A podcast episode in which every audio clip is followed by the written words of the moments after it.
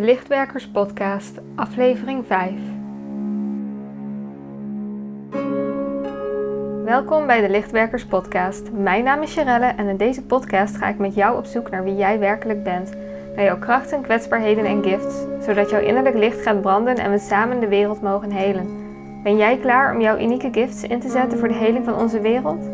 Dan wens ik je heel veel luisterplezier.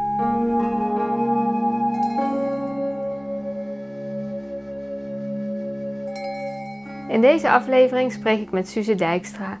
Suze is HSP-coach en blogger en we spreken dan ook voornamelijk over hoogsensitiviteit deze aflevering. Daarnaast is Suze digital nomad en hebben we het over hoe ze dat doet als hoogsensitief persoon. Nou, ze woont inmiddels negen maanden op Bali en heeft het daar enorm naar haar zin en ze merkt zelfs dat ze het daar veel beter doet als hoogsensitief persoon dan in Nederland. Benieuwd naar wat Suze en ik allemaal bespreken en wat Suze er kijken is op hoogsensitiviteit? Blijf dan vooral luisteren. Hoi Suze. Hallo. Hallo, hoe is het met jou? Goed, en met jou?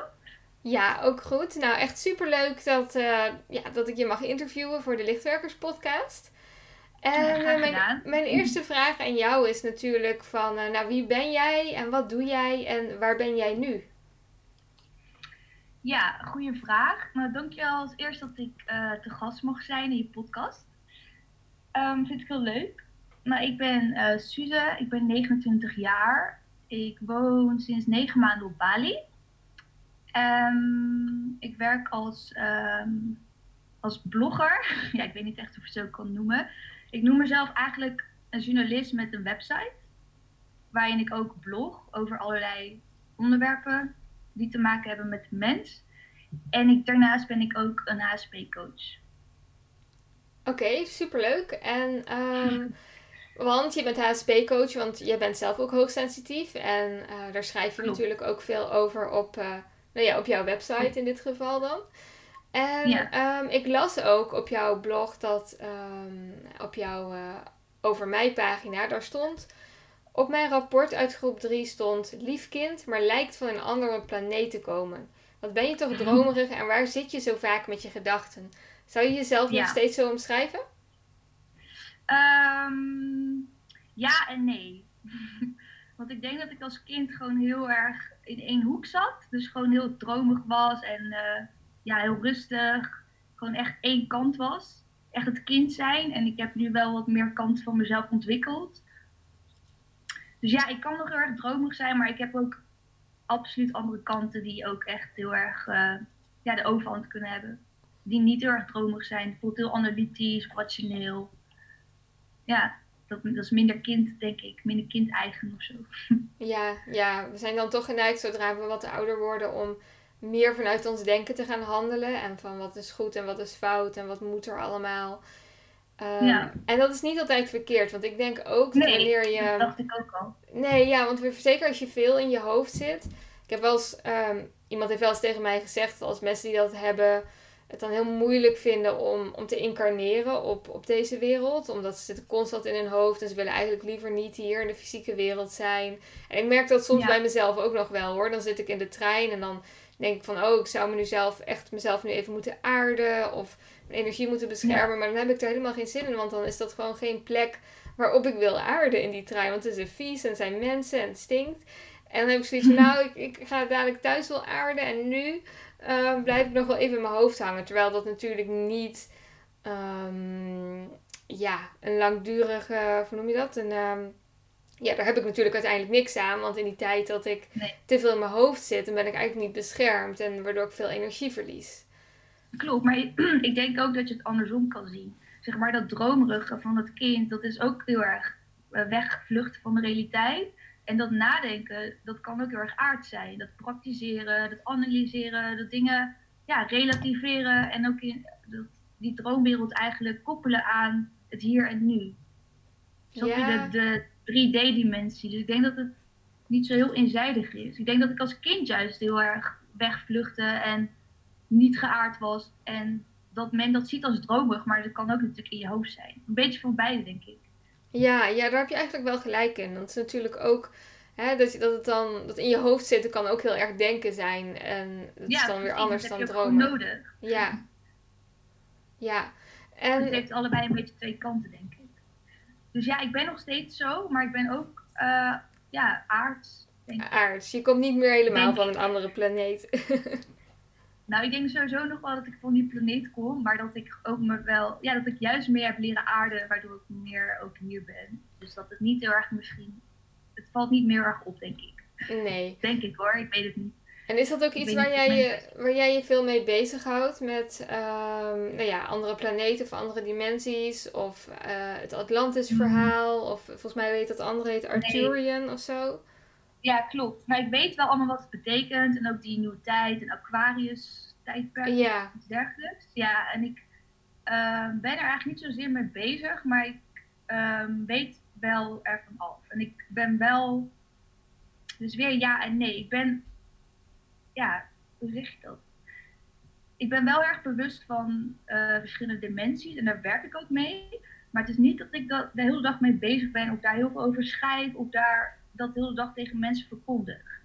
nee, Dus nee. dat probeer, ik probeer eigenlijk ja, ook gewoon echt hier te zijn als mens, gewoon als aardsmens. En dat wederom te koppelen en dus wel mee te werken, maar niet echt daar heel de dag over na te denken. Ja, precies. Je bent je er bewust van en je maakt de stukjes eigen daarvan die voor jou resoneren en die je eventueel kunt inzetten hè, bij je werk als coach of, waar, of om Mhm. weer nieuwe inzichten te verkrijgen. Maar het is niet iets dat je de hele dag rondloopt van, oh, ik kom uit Atlantis. Precies. Ja. Ik weet het en ik weet wanneer er iets speelt, wanneer ik in een andere dimensie zit of, of daarin leef of bewust ben. Maar dan, ja, dan spreek ik niet per se uit of zo op dat moment. Nee, nee, precies. En ehm, ik las ook op jouw blog dat jij ehm, als kind, dat er werd gedacht dat je ADHD had. Ehm, Ja. Maar toen kwamen ze er later achter, dus dat je hooggevoelig was. Kun je daar wat meer over vertellen? Ja, nou het zit eigenlijk zo. Als kind wisten ze niet dat ik ADHD had, maar toen vonden ze me wel altijd anders. En toen eh, had de middelbare school die vond, die leraren van de middelbare school vond dat ik toen ja, een beetje ontleed moest worden door. Die wisten gewoon niet echt ja, wat ze met me moesten of zo. Ze wisten ook niet, ze konden gewoon geen hoogte van me krijgen. En toen heb ik echt heel lang bij zo'n kinder, ja, hoe noem je dat, een therapeut gelopen. Moest ik daar allerlei oefeningen doen en testen, IQ-testen. En volgens mij heet dat een pedagoog trouwens. Ja, En daar kwam echt een heel boekwerk uit, maar nog niet zozeer een, een label. Dat was ook echt niet echt van die tijd. Maar toen bestonden waarschijnlijk al wel labels, maar ze konden gewoon geen vinger erop leggen. Dus eigenlijk was ik een beetje alles, ja, ik weet niet, ze vonden mij wel apart. En er was wel iets, maar ze wisten gewoon niet wat. En ze wisten daarom ook niet echt hoe ze het mo- moesten behandelen, zeg maar. Nou, toen liep dat ook af na een aantal jaar. En toen ging ik naar Amsterdam en toen was ik 21. En toen voelde ik natuurlijk nog steeds dat er wel iets niet helemaal klopt of zo. Want ik had vaak last op school met leraren en ik kon niet helemaal meedraaien met het systeem. Maar ik haalde wel weer goede cijfers, maar ik had ook weer een soort van faalangst. En ja, ik voelde gewoon dat er weer iets was, wat die mensen dus ook uit mijn jeugd dachten. En ik wilde gewoon graag weten wat het dan was, zodat ik ook daadwerkelijk mee aan de slag kon gaan. En toen ging ik dus op mijn 21ste volgens mij, of 20ste, ging ik naar een eh, psycholoog. En toen kreeg ik weer een andere psycholoog en een psychiater. Die hebben met z'n drieën, eh, ja, eigenlijk, ehm, hoe zeg je dat? Die hebben met z'n drieën geconcludeerd dat ik ADHD had en ADD. Dat was ehm, wel een aanwijzing waar ik op dat moment wel iets mee kon. Want ik dacht, oké, er is dus wel iets en nu weet ik ook wat er is en kan ik daarmee aan de slag. dus heb ik een paar gesprekken gehad en kreeg medicijnen, maar het werkte gewoon totaal niet. En ik voelde me gewoon nog steeds niet, ja, ik kon me niet identificeren met het label, laat ik het zo zeggen. Ja. Maar het was wel iets in de richting van wat ik dan wel was. ja. En hoe ben je er toen vervolgens achter gekomen dat je dus eigenlijk hooggevoelig was? Oké, nou, ehm, dat is een hele lange weg die ik heb afgelegd. Het was niet in één dag dat ik wist dat ik een hoogsensitief persoon was. Maar rond mijn 21 ben ik naar een paragnos gegaan en ik wilde weten of er iets meer was. En ja, ik voelde me niet echt een ADHD'er en ik voelde me ook niet begrepen bij die psycholoog en ook niet bij de psychiater. En toen dacht ik, ja, misschien kan die vrouw me wel helpen. Want ik merkte in die tijd dat ik wel energie overnam. En ik merkte dus nog steeds dat er iets was. En het werd eigenlijk alleen nog maar meer. Ik merkte gewoon dat ik ja, niet lekker mijn vel zat bij sommige mensen. Bij sommige mensen juist weer wel. En ik kon, het was gewoon iets heel abstracts. Dus toen ging ik naar paragnost. En toen had zij me verteld dat ik een oude ziel had. En dat ik heel gevoelig was. En echt allerlei dingen waar ik echt heel veel mee kon. En nog steeds heel erg blij mee ben dat ik daarheen ben gegaan. En dat is eigenlijk een beetje het startpunt geweest van echt een weg. Ja, echt van tien jaar denk ik. En, en gaande dat ik die weg heb bewandeld, ben ik erachter gekomen via allerlei ja, via boeken en, en alternatieve geneeswijzen, allerlei mensen en mezelf en artikelen, dat ik een hoogsensitief persoon ben, is dat ook wel beaamd. Maar had ik dat niet echt nodig. Want ik voelde, zeg maar, toen ja, klopte dat plaatje gewoon. Ja. Maar het is dus niet echt één ding of zo. Het is niet dat ik één artikel las en dacht, oh, dat ben ik. Nee. Het zijn allerlei dingen bij elkaar. Je hebt het echt gaandeweg ondervonden en um, je hebt er echt je eigen reis uh, van moeten maken. Ja, want ik heb dan ook heel vaak Cambo-sessies gedaan. En toen kwam ik ook heel erg veel in contact met ander soort type mensen waar ik mee omging. En ja, ik, ik weet eigenlijk niet echt precies wanneer ik dan in aanraking kwam met de term. Maar ik denk dat ik er gewoon een keer met iemand over heb gehad. Of dat ik ja, iets heb gelezen en dat het allemaal een beetje bij elkaar heb gekoppeld. En dat ik er toen dat, ja, dat, dat het kwartje gewoon viel. Ja.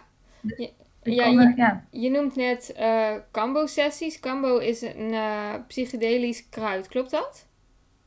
Um, nee, het is een, uh, een kikker uit het Amazonegebied. Oh. En dat wordt ja, het, wordt, het is een um, alptopgeen, als ik het goed uitspreek. Dus een beetje het zusje van ayahuasca. Ja. Maar dan heel anders. En het wordt gebruikt uh, om je lichaam te reinigen en je, je mind eigenlijk. Op echt allerlei fronten. En dat wordt gedaan door kikkergif ja, in je lichaam niet echt te injecteren, maar dat komt dan in je bloedbaan via uh, ja, gaatjes die ze branden in je lichaam. en dat, uh, ja, dat reinigt je lichaam en je en je mind. En, wat... en het opent ook wel heel, erg de deur naar de spirituele wereld, denk ik. Maar dat is natuurlijk ook wel heel abstract. Dat kan ik niet echt concreet maken. Maar het heeft ook zeker iets gedaan ja, in mijn ehm, weg naar de spiritualiteit. Ja, ja. Want uh, hè, dat brengt je dan, confronteert je ook met stukjes van jezelf, denk ik. Um, ja.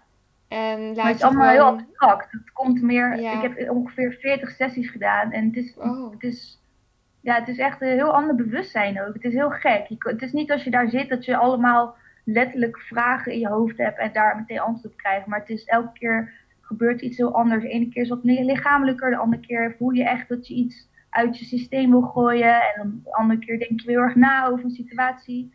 En alles bij elkaar zorgt ervoor dat je echt ja, je echt heel erg je systeem opschoont eigenlijk.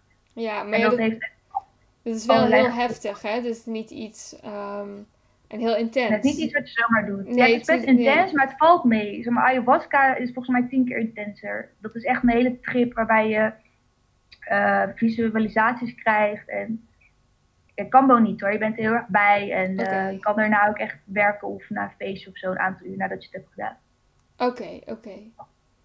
Maar dat zou ik niet aanbevelen. Nee, nee, ik denk ook, hè, want het gaat er natuurlijk uiteindelijk om dat je na zo'n sessie ook heel veel tijd voor jezelf neemt om te integreren wat je hebt gezien of hebt mogen loslaten of hebt mogen ervaren. En, Zeker. Um, ja, dus dat is. Uh, ja, maar het dus zou in principe kunnen. Dus zo heftig is het niet, maar het is wel. Um, ja, het doet wel echt heel veel. Zeker als je het vaker doet. Ja, ja, dat komt er iedere keer kun je weer een stukje dieper gaan natuurlijk. Ja, kan je laagje afpellen. ja.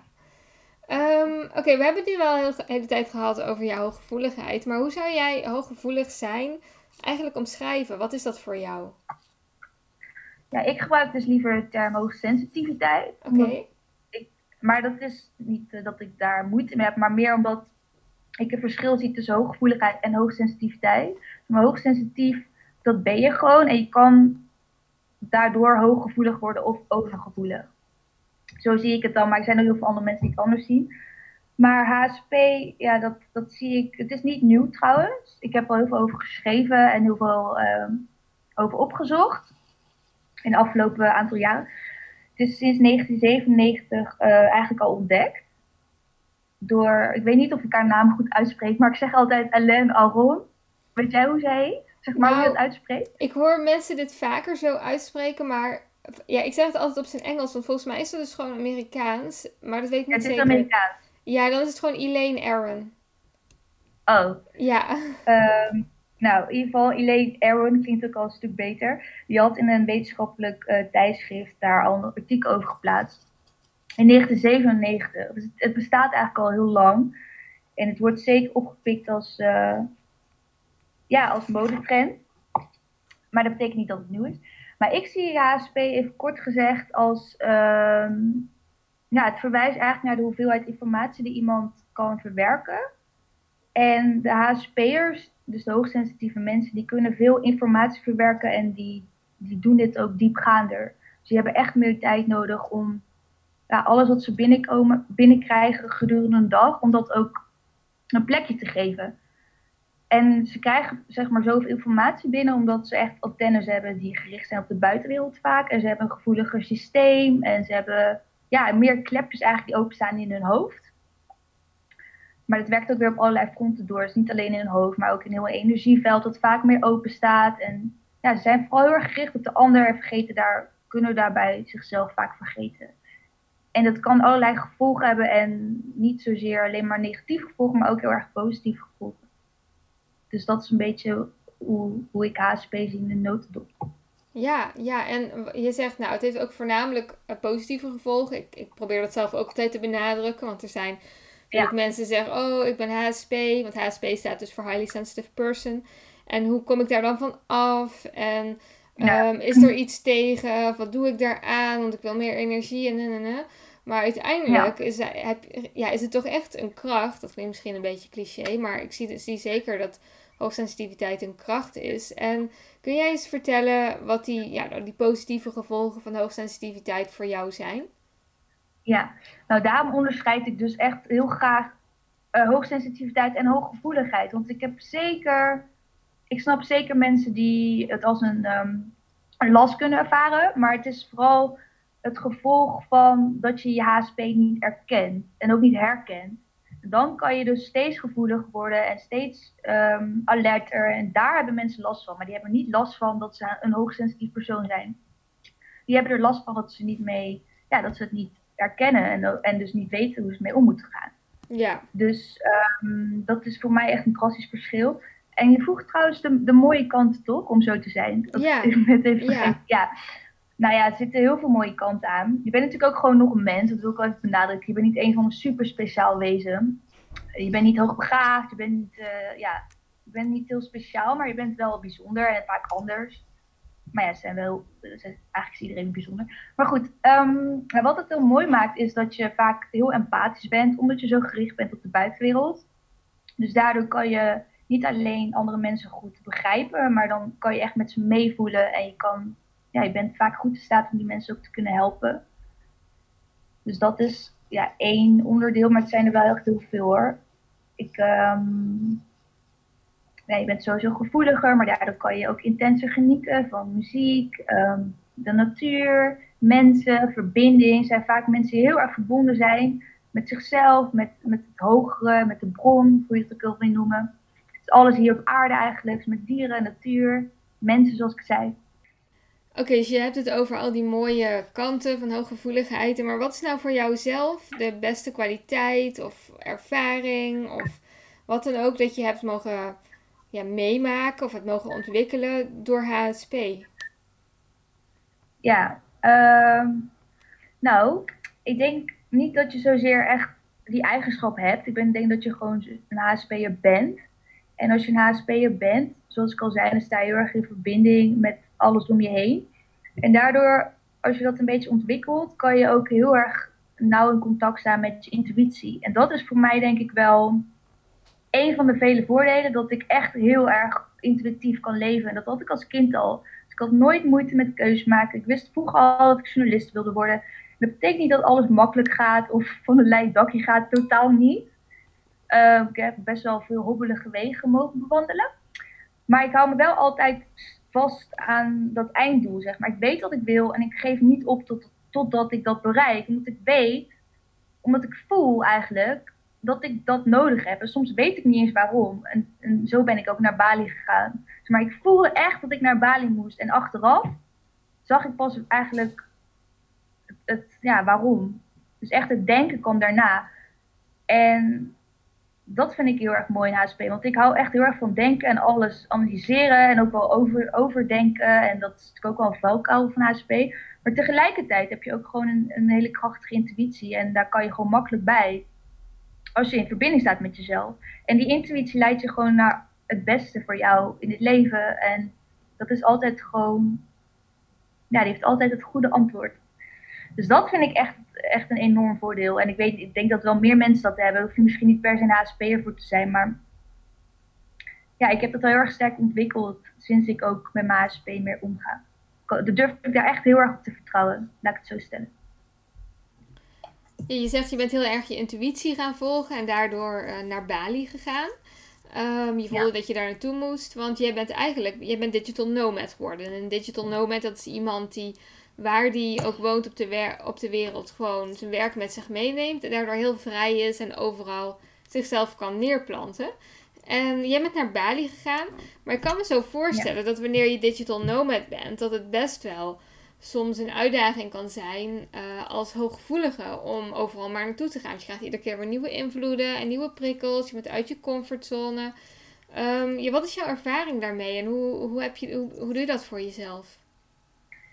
Ja, vind ik al een mooie vraag. Het is zeker een uitdaging. Um, maar, maar ik ben iemand die hoogsensitief is, maar ik ben wel meer dan dat. Ik identificeer me niet echt met mijn hoogsensitiviteit. Um, ik identificeer me eigenlijk met geen één kant van mezelf, maar ik heb wel heel verschillende kanten. Dus ik ben enerzijds best wel een huismuts die heel erg ruimte nodig heeft en een huisje en een veilig nestje. Maar aan de andere kant ook echt een avonturier, iemand die van reizen houdt en open staat voor nieuwe mensen, verbinding en ja, nieuwe culturen. En die twee probeer ik eigenlijk een beetje samen te lijmen. Dus het is zeker een uitdaging, daar heb ik ook goed over nagedacht. Um, al, ik had een heel mooi plan opgesteld, maar er is allemaal niks van terechtgekomen. Dus ja, het was, ik heb zeker mezelf hier, ik ben mezelf hier echt heel vaak tegengekomen. Ik vond het niet altijd makkelijk. Ik heb veel gereisd. Ik moest ondertussen ook werken. Ik heb ja, onzekere tijden gekend hier. Maar ja, ik wist altijd waar ik ben, dat dat op dat moment gewoon de plek was waar ik moest zijn. Dat ik dus heel erg om intuïtie vertrouw. En, maar ik wist ook dat ik gewoon echt heel graag een huis wilde en vastigheid, terwijl ik eigenlijk aan het reizen was. Dus ik vind mezelf ook niet echt een digital nomad. Want ik heb ervoor gekozen om langer tijd op dezelfde plek te blijven. En ik heb een heel fijn huis gevonden waar ik nu een half jaar in woon. En ja, ik heb hier dus gewoon wel mijn rust en mijn ruimte en mijn huisje, maar dan wel op een andere plek. En ik kan altijd um, ja, reizen als ik dat wil, maar dan altijd terugkomen naar deze plek. Dat geeft me gewoon en ruimte en rust en avontuur, maar ook een basis of zo. Dus ik zou nooit alleen maar digital nomad willen zijn, want dat heb ik dus meegemaakt de eerste paar maanden en dat, daar werd ik echt helemaal gek van. Ik, ik was echt helemaal overprikkeld en dan moest ik weer nog wat werk afmaken. En ja, dat was echt helemaal niks voor mij. Je hebt ook geen enkele structuur. Maar ik had het niet willen missen, want dat was natuurlijk wel weer avontuur. Dat gaf me wel weer avontuur. En ja, op één plek de hele tijd zijn, het is ook maar saai, vind ik. Dus ik denk dat ik dat nu wel mooi heb gekoppeld. Maar daar wel veel moeite mee heb gehad in het begin. Ja. Nou. Ja, maar wel goed dat je ja, je eigen weg hebt weten te vinden door inderdaad toch een eigen plekje te vinden. En niet iedere keer van, ja, van hotel naar hostel naar Airbnb te gaan. En uh, vanuit daar dus toch die vastigheid en dat veilige plekje te creëren. Ik herken dat zelf ook heel erg hoor. Ik ben echt zo iemand die ook altijd als ik op een retreat ga of ik ga ergens naartoe. Ik moet altijd echt mijn eigen kamer hebben waar ik me helemaal volledig kan terugtrekken van alles en iedereen. Ja, en kan integreren. En gewoon ja, mezelf kan verstoppen, bij wijze van spreken. Ja, um, en, en verstaan ook. Gewoon je eigen waarheid en je eigen ja. Ja, gedachten, gevoelens. Dat is ook heel belangrijk. Je rust gewoon. En vanuit die rust kan je ook weer veel meer bouwen. Ja, absoluut. absoluut. Dus ja, ik snap dat heel erg. Het is dus zeker een uitdaging. En ja, Maar ik denk dat iedereen het wel kan als je gewoon naar jezelf blijft luisteren. De een heeft misschien meer behoefte aan vastigheid dan de ander. Ja. En ik denk dat je het dus ook heel goed kan combineren hoor. Dat denk ik echt. Tenminste, dat ervaar ik nu zelf. Want ik ga over een paar dagen ook naar Thailand. En dan neem ik echt bewust even een paar dagen vrij. En dan ben ik dus alsnog aan het reizen. En avontuurlijk ga ik dat tegemoet. Maar dan kan ik wel weer terugkomen naar dit huisje. daarna, en gewoon met dieren en mijn rust. En dan ga ik gewoon daarna, daarna weer werken in die rust. In die rust. Oh, wat heerlijk. Ja, vind ik ook. ja. Uh, maar even iets anders, want je hebt dus een blog over hooggevoeligheid en een van jouw meest gelezen artikelen gaat over het verband tussen trauma en hoog, hoogsensitiviteit. Um, ja. Kun je daar eens wat over zeggen? Uh, ja, dat is best wel een complex onderwerp. En dat, uh, ik heb het ook voornamelijk geschreven vanuit verschillende bronnen. Dus er zijn verschillende waarheden in dat artikel. Maar voor mij was het echt een eye-opener, want ik zat zelf in die tijd best wel in de knoop met mezelf. En toen kwam ik eigenlijk achter dat ik best wel wat trauma's had. En dat trauma ook niet per se een auto-ongeluk is of, of iets heel groots of iets tastbaars. Maar dat dat ook ja, meer abstracte dingen kunnen zijn. En toen, terwijl ik dus zelf in die fase zat, ging ik daar meer over opzoeken. En toen vond ik eigenlijk heel veel verbanden tussen HSP en trauma's. En ja, nu is het eigenlijk zo dat ja, één psycholoog beweert zelfs dat HSP niet echt bestaat, maar dat dat meer een gevolg is van een, traumatisch, een getraumatiseerd persoon die dat niet heeft mm, eh, behandeld. En zover wil ik niet gaan, maar ik, er zit zeker een, uh, ja, een waarheid in. En, en wat ik dan eigenlijk vooral in dat artikel zeg, is dat een hoogsensitief persoon, ja, die is natuurlijk al van, ja, van zichzelf heel sensitief en die vangt heel gemakkelijk storing op. Zoals ik al eerder zei, is hun energieveld vaak groot, hebben ze een extreem gevoelig zenuwstelsel, uh, hebben ze antennes die gericht zijn op de buitenwereld. En zijn ze vaak ook um, ja, gericht op het leed van hun ouders en op heel het gezin. Ze zijn heel erg alert. En als er dan bijvoorbeeld veel abstracte gevoelens zijn, zoals onveiligheid, of altijd het gevoel hebben op je teen te moeten lopen, of, ja, of je voelt problemen waar helemaal geen aandacht wordt gegeven, dan kan dat voor een HSP'er al heel erg traumatisch zijn, waar ze de rest van hun leven last van kunnen hebben. Of dat een HSP bijvoorbeeld ook niet wordt erkend, dat ze geen gevoelens mogen uiten, dat ze niet mogen praten, dat, dat ze klein worden gehouden, want ze natuurlijk een klein kind zijn, terwijl ze eigenlijk best wel misschien meer weten van de ouders denken. Het kan allemaal effect hebben en ja, zo'n trauma is misschien ook wel een beetje een hard woord, maar het betekent eigenlijk gewoon dat, dat een, een onverwerkt deel in de hersenen of nou misschien wel je systeem, maar het gaat even, dit stuk is een beetje rationeel geschreven.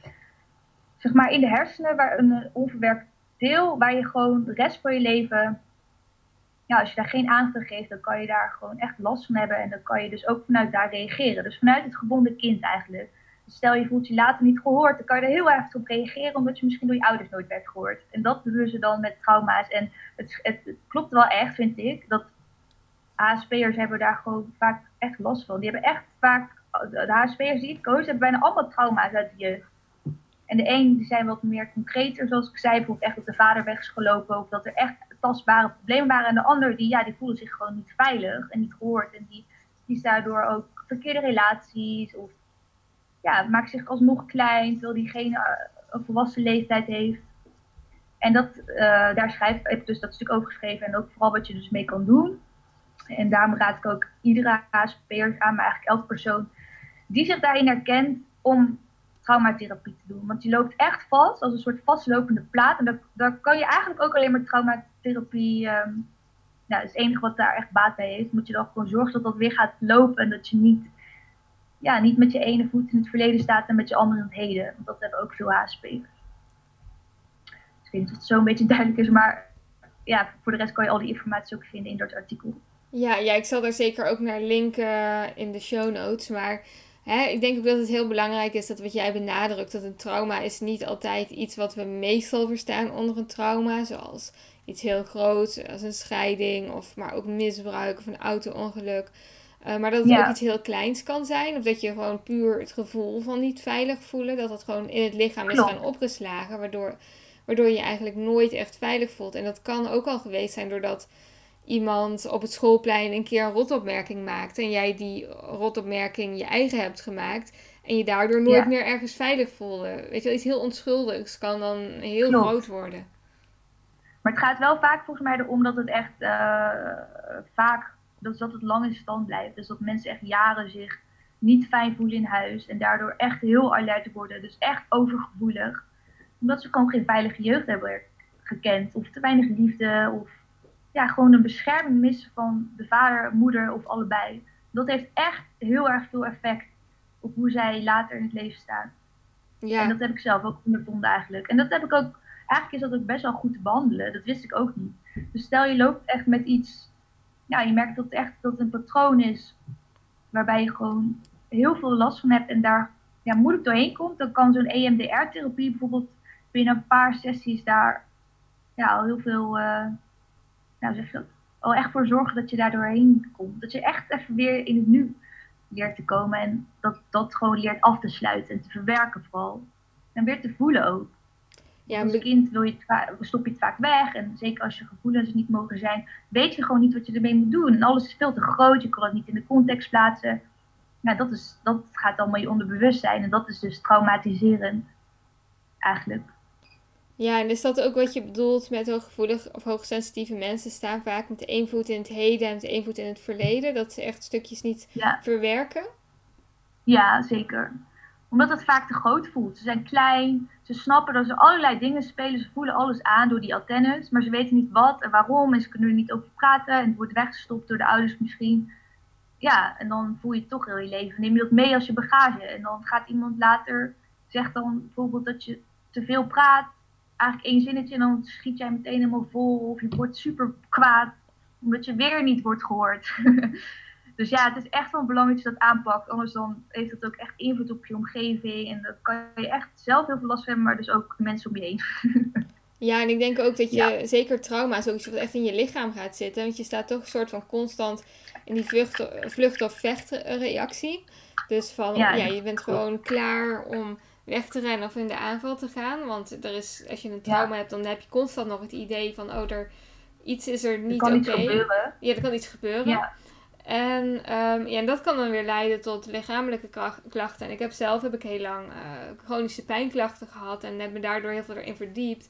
En gelukkig ook voor mezelf wel weer tools gevonden om los te laten. En ja, um, waardoor dat veel beter is geworden. Maar daar, daarin kun je natuurlijk zeggen van ja, hè, die hoogsensitiviteit die, uh, en die trauma's die staan met elkaar in verbinding, waardoor, je, waardoor er meer kans is op lichamelijke klachten. Maar aan de andere kant is het natuurlijk ook weer zo dat alleen ook zonder trauma ben je als hoog, hoogsensitief persoon wel ja, wat, wat meer vatbaar voor lichamelijke klachten. En dan zeker voor pijnklachten, voor, in mijn optiek als fibromyalgie en dat soort dingen. Omdat je ja, heel snel zeg maar, ja, ook aanspant. Ook omdat je, hebt, je, je, ziet iets, je merkt iets, je denkt meteen van oh. Um, ja, er, slaat, er komt meteen spanning in je lichaam. En als je niet de tools hebt om dat dan ook weer los te laten, dan is dat heel vermoeiend. Ja, dan wordt het heel moeilijk om te leven in de wereld waarin we zitten. Maar dat komt dus omdat dat klopt dat je zegt. En ze hebben gewoon een extreem gevoelig zenuwstelsel en um, overactieve. Uh, hoe noem je dat? Ik kan even niet op het woord komen zintuigen. En dan hebben ze die antennes en ze hebben eigenlijk dus geleerd, uh, nou ze, dus ik ben zelf dus ook zo, om dan extra alert te worden. En ja, dat heeft gewoon echt allerlei gevolgen. Dus op een gegeven moment dan voelen ze zich niet alleen maar onveilig, maar dan denken ze ook dat ze onveilig zijn. Maar het is maar een gevoel. En als je daar later dus weer mee gaat werken en je leert dat het alleen maar een gevoel is en dat je niet onveilig bent, dan kan je dat ook echt, echt, echt weghalen. En dat, ja, dan kan je zo erg groeien en nou, er staat echt je ontwikkeling in de weg als je daar niet mee aan de slag gaat. En dus als je daar wel mee aan de slag gaat, dan die mensen groeien ook super snel als ze in één keer een soort van het licht zien, het kwartje valt. En dan voelen ze dus even weer die oude pijn, verwerken ze dat. Wat natuurlijk wel heel erg moeilijk is en echt niet makkelijk dus. Maar zodra ze dat doen, dan, dan zie je ook echt dat ze echt heel mooi groeien. En ja, dat kan dus echt heel snel gaan. En vaak ik ook sneller dan bij niet-HSP'ers. Maar goed, dat is een hele grote uitspraak. Maar dat, dat, ja, daar ben ik wel van overtuigd. Dat het dus ook echt in je voordeel kan werken om dus ook zo gevoelig te zijn. Ja, ja ik ben het er helemaal mee eens hoor. Eh, zeker inderdaad dat die bewustwording en wanneer je ja, aan jezelf ehm, ja, dus stukjes gaat heden. Dat je dan echt heel snel gaat groeien. En dat het dan ook ja, echt wel echt kan verbeteren. Ehm, en ook snel. Je komt echt in een soort ja, stroomversnelling terecht. Ja, dat is echt zo. Dat merk ik echt bij alle mensen die ik coach. Sta ik echt verbaasd soms. Sommigen die willen nu zelf ook andere mensen gaan helpen. En ik heb één meisje bijvoorbeeld vier keer gecoacht. Nou, die is echt als een trein gegaan. En die, uh, ja, die heeft gewoon echt het licht gezien. Dus dat doe ik ook niet eens, hè. Het enige wat ik doe, is eigenlijk vertellen wat ze al weten. En gewoon zorgen dat ze echt leren vertrouwen op hun intuïtie. De een staat daar wat dichterbij dan de ander. Nou, zodra ze dat echt ging doen, uh, ja, was het gewoon eigenlijk al klaar, die behandeling, of hoe je dat ook wil noemen. Dus eigenlijk had ze alleen maar dat setje nodig en al die antwoorden zitten natuurlijk al in een persoon. En dat is heel mooi om te zien. En nu wil ze dus zelf ook mensen daarmee begeleiden. En ja. Ja, ze had echt, alleen, echt heel mooi. alleen een zetje nodig om weer terug op haar eigen pad te komen. En vanuit daar kon ze weer gewoon lekker verder. Ja, dus ik wees haar eigenlijk op haar eigen pad. En liep een stukje met haar mee. Want toen ging ze als een trein. Als een trein, ja. En wat ik me afvraag, hè, want um, ik, ik ben wel van mening dat wanneer je hoogsensitief bent, je ja, toch wel soms wat meer aandacht en tijd moet steken in goed voor jezelf zorgen, gezond eten, rust nemen, balans creëren. Maar ook zeker ook je hart volgen, wat in mijn optiek echt superveel energie geeft als je hoogsensitief bent. Um, ja. En een van de dingen waar ik altijd um, eigenlijk als eer, ja, niet als eerste, maar wat ik altijd toch wel heel belangrijk vind, zijn vitamine en supplementen. Omdat ik weet um, ja, hoeveel invloed die kunnen hebben op hoe je in het leven staat en hoe je je voelt. En ook in een zelfzorgroutine. Hè? Dus van meditatie, in bad gaan, wandelen. En dan ben ik heel benieuwd, nou, hoe zit dat voor jou? Hoe ziet jouw ja, zelfzorgroutine eruit? En um, zijn er vitamine en supplementen die je neemt om jezelf te ondersteunen in je sensitiviteit? Of zijn er vitamine supplementen die je vaak aanraadt aan je cliënten? Ik ben heel benieuwd. Ja, nou, ik, uh, ik heb zeker uh, vitamines die ik gebruik. De mensen die mij kennen, die denken nu waarschijnlijk ook meteen B12. Want ik roep echt al jaren dat heel veel mensen B12 tekort hebben. En vooral voor HSP'ers. En er is een verband aan te tonen, maar daar ga ik nu allemaal niet over op in. Dan moet je maar even googlen. Er zijn heel veel wetenschappelijke artikelen over gemaakt ook. Maar sinds ik bij mezelf een B12 tekort heb ontdekt, ben ik daar, heb ik me daar ook echt een aantal jaar heel erg hard voor gemaakt, of sterk voor gemaakt, dat, dat ik ja, die boodschap de wereld in wilde brengen, dat, dat het zo belangrijk is om een B12 tekort aan te vullen. En zoveel mensen hebben een tekort en gelukkig is dat nu ook veel meer bekend bij dokters en hoef ik daar helemaal niet meer mee te bemoeien. Kan je ook lekker googlen en zijn er allemaal goede websites over.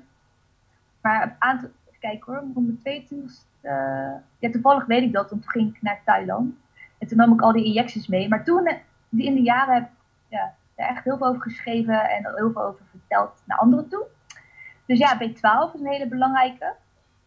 Um, want het geeft echt een beschermlaagje. En ja, ik kan dat echt niet concreet uitleggen waarom een HSP'er meer B12 nodig heeft. Maar ik denk zelf dat je als ASP'er veel meer vitamines nodig hebt, omdat je echt een beetje energie kan lekken en blijft vaak niet goed bij jezelf. En ja, dat lekt ook gewoon, maar vitamines zijn ook energie. Dus die mensen hebben vaak veel tekorten. Vaak vitamine D tekort, B12, magnesium, ijzer.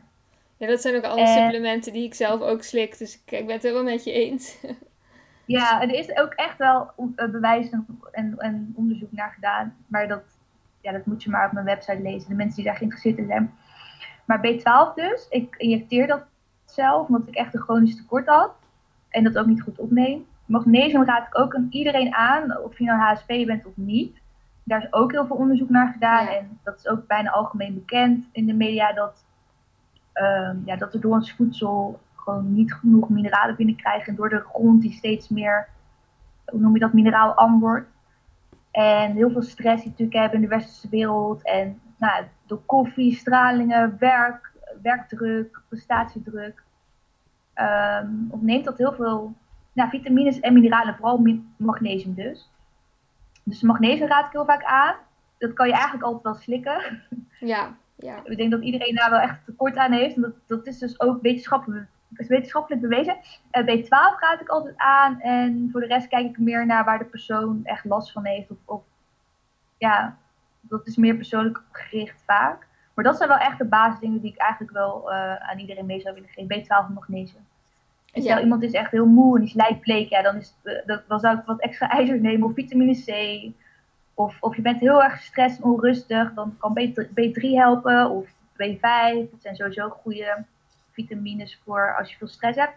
En HSP heeft veel stress, omdat die gewoon niet echt toegewijd is aan de druk van de maatschappij in Nederland, het westerse gebied.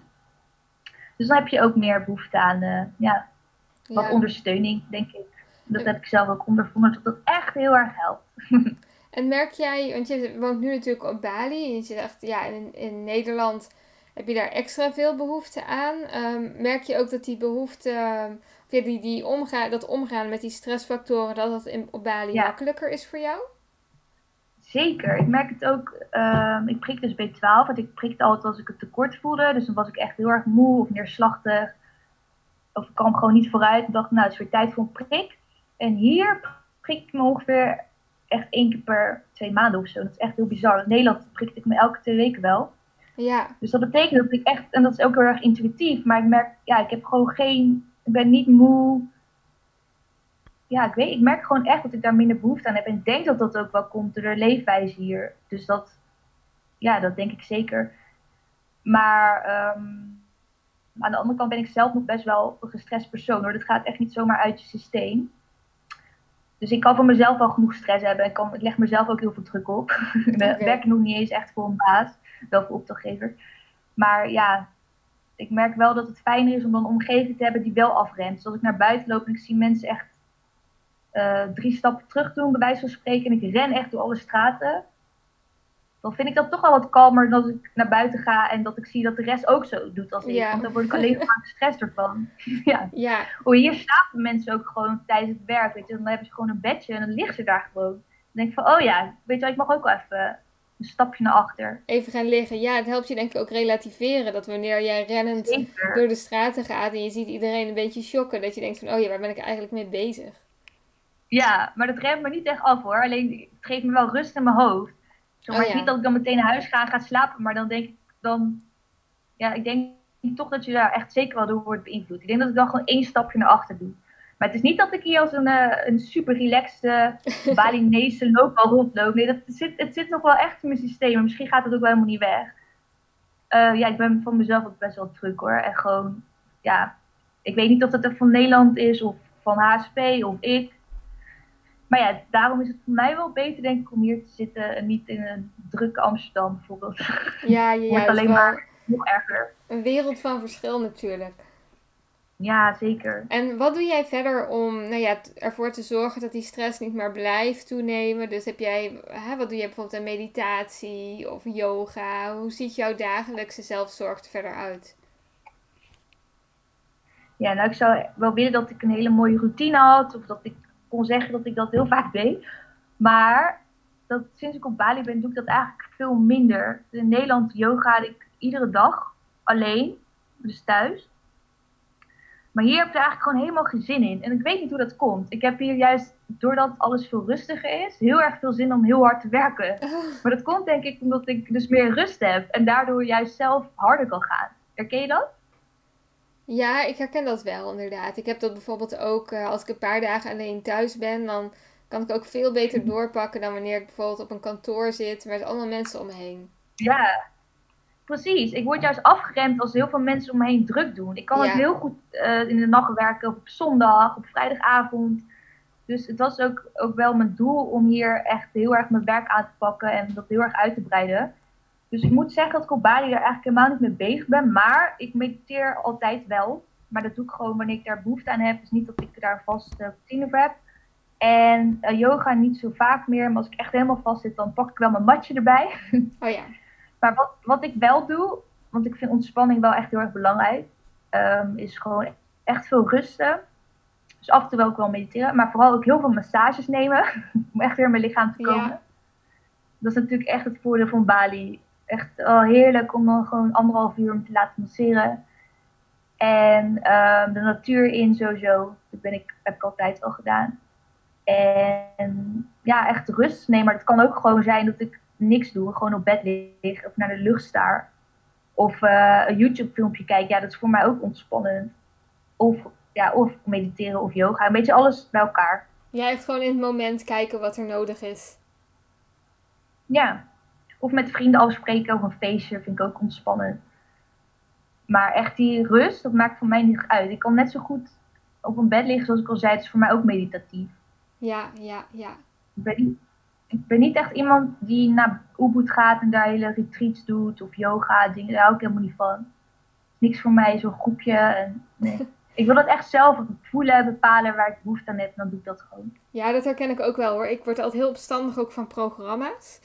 Ehm, dan heb ik zoiets van, ja, maar ik wil nu een stukje gaan wandelen en niet um, Ja. hè, een, een meditatie gaan doen. Dat doe ik daarna. Maar ja, dat gaat dan niet in zo'n programma. Ik heb er ook heel veel moeite mee hoor. Ja, ik ben daar echt eh, individualistisch voor. ja, Ik zou het heel leuk vinden om dat wel, misschien moet ik het wel gewoon een keer doen en dan kijken of het iets is. Maar het heeft me echt nog niet getrokken. En ik was dus wel een Ubud, dus dat is natuurlijk de Eat, Pray, Love. Dus daar heb je echt, mensen lopen daar overdag ook in een yogi pakje. En toen dacht ik wel van, oh ja, dus dit is echt het stadium waar ik heen ga. En toen dacht ik, nee. Niks van Roefhuis, dat is echt een surfplek. Waar je echt die rust hebt, maar ook heel veel actie eigenlijk. Dus heel erg de yin en de yang. En Ubud is echt alleen maar yin. Dat vond ik gewoon echt, dus ik werd er echt al zweverig van. ja, ik vind het ja, helemaal ja. niet fijn. En je ik wil heel, gewoon aarde. je viel heel even een paar seconden weg. Hoe heette die plek waar je nu zit? Oh, ik zit nu in Canggu. En dat is dus echt een surfplek. Waar mensen, ja, je ziet heel veel digital nomads. Hier is echt, echt een yang energie. Maar ook rust. En Ubud is heel erg yin, heel rustig, kalm, heel veel medita ja, meditatiescholen. Dan heb je de Green School natuurlijk. Het is echt eh, next level. Dus ook al fijn daar, maar ik heb toch wel wat meer yang nodig, wat meer aarding om ook gewoon praktisch mijn werk te kunnen doen eigenlijk. Ja, ja, ja. Ja. Hey, en ehm, om af te sluiten, op jouw blog las ik ook, eh, daar concludeerde je eigenlijk, het leven is het vinden van puzzelstukjes. En het voelt als mijn roeping om jou wat van die puzzelstukjes aan te reiken, zodat je je eigen unieke puzzel af kan maken. Is dat aanreiken Ja, van mooi, die puzzels? Ja, heel, ik vind het echt heel mooi. en, en is het aanreiken van die puzzelstukjes ook voor jou wat het betekent om een lichtwerker te zijn? Eh, nee, niet per se.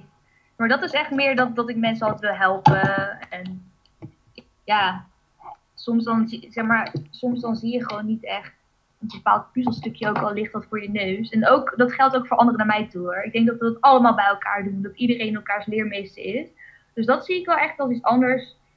Een lichtwerker is namelijk niet iedereen. Een lichtwerker is, ja, hoe ik dat zie, is, is echt een... eh, dat zijn mensen van dezelfde planeet dus.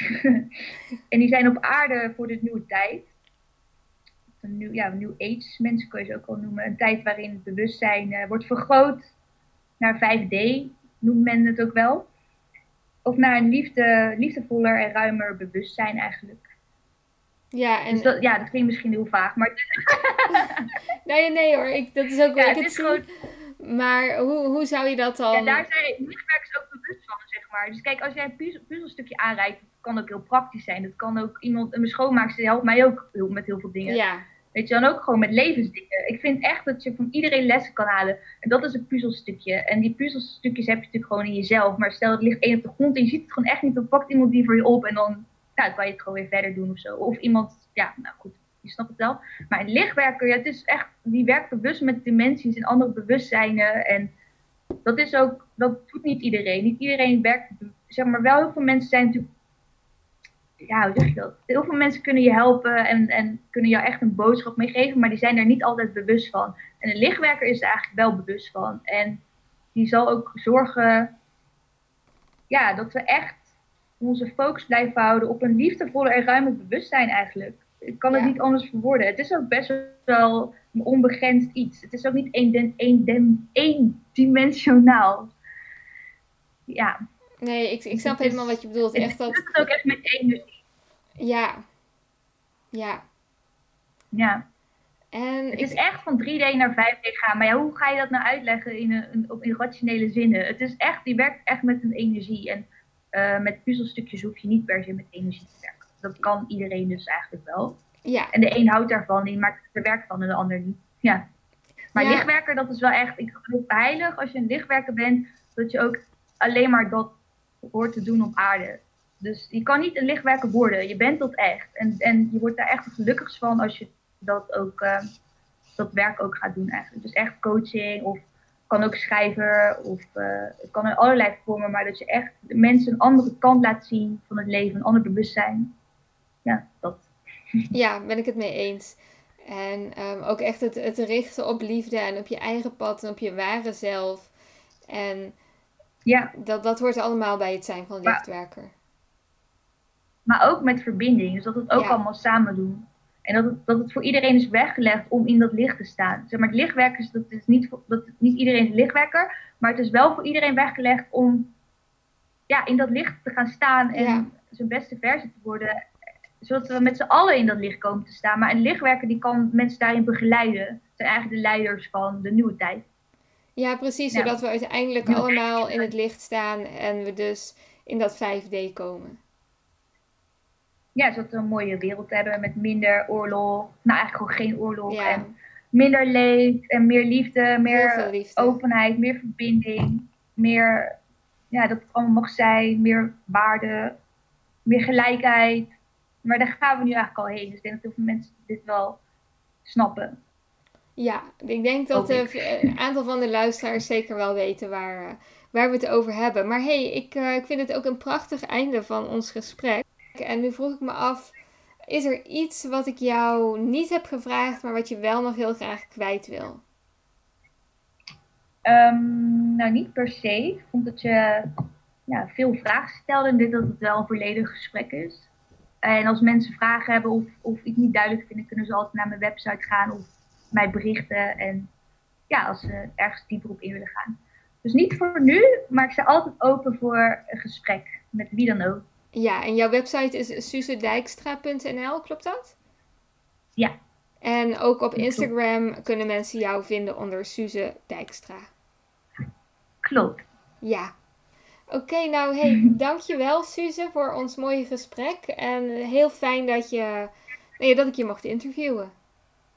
Ja, jij ook heel erg bedankt voor je goede vragen. En ehm, ik hoop dat, eh, dat je er iets aan hebt gehad. En andere mensen ook. Zeker, dankjewel. Jij ook. Doei! Doei. Bedankt voor het luisteren naar deze aflevering van de Lichtwerkers podcast. Je kunt Suze terugvinden op suzedijkstra.nl en mij kun je terugvinden via rememberthelight.nl. Vergeet ook niet eh, mij te volgen op Instagram, dat is charelle.light. Eh, want daar ben ik, deel ik dagelijks updates en tips voor bewust leven.